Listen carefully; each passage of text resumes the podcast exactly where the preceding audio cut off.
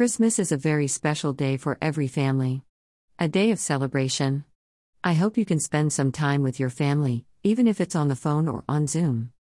Celebrating has always involved food and drink, it's a tradition that has gone on for thousands of years and I'm sure it will continue on, but we don't have to pick out. Yes, you have to taste the important traditional dishes that your friends or relatives have taken hours to prepare, but use a small plate, take small amounts, and try and avoid the sugary stuff.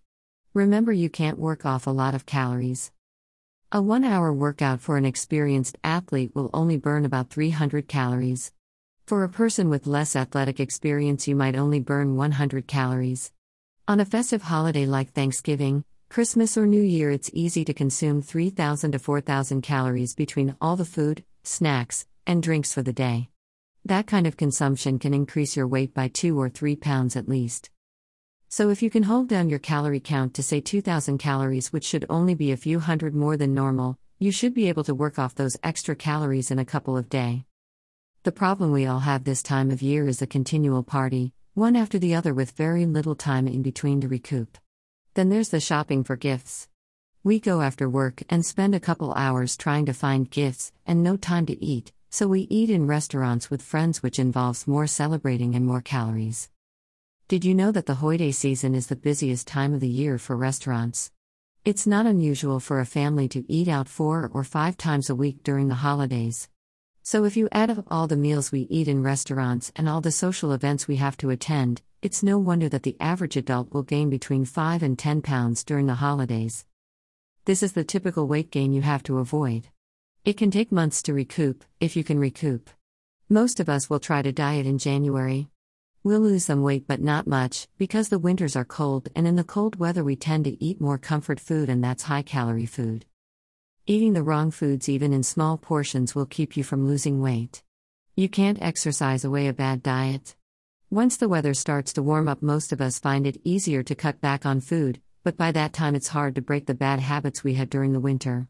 We will trim down a little because we are more active in the spring and summer because the days are longer and we have more time to work outside.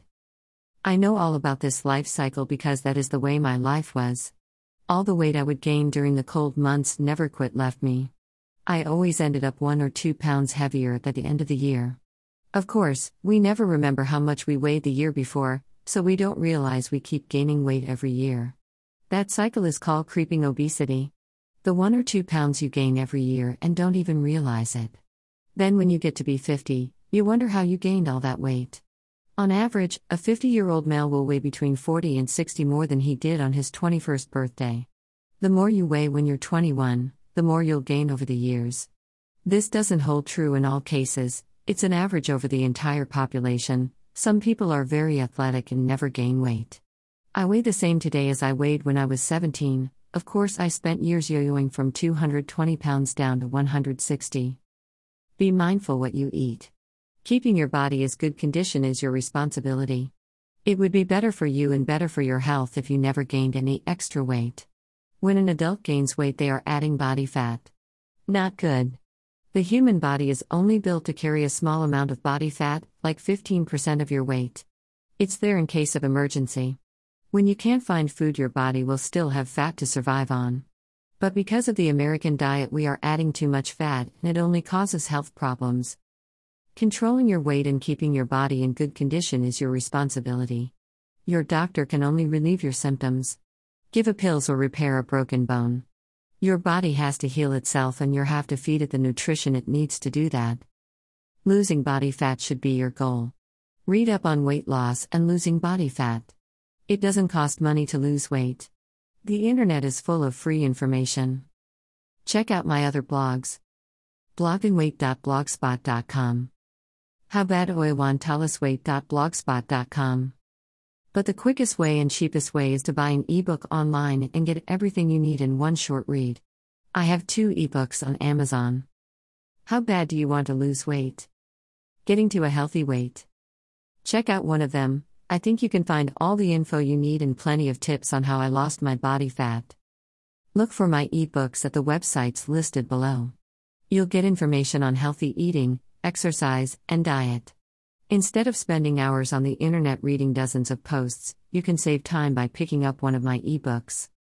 Go to any of the websites below and search the title to find these ebooks. These books give you all you need to lose weight without spending money on gym memberships, diet plans, or meal plans. Look for my books at Amazon.com, BarnesandNoble.com, iBooks, Kobo.com, Scribd.com, or Gardner Books in the UK. My new ebook is available on Smashwords.com. Just type Getting to a Healthy Weight in the search box at the top of the homepage.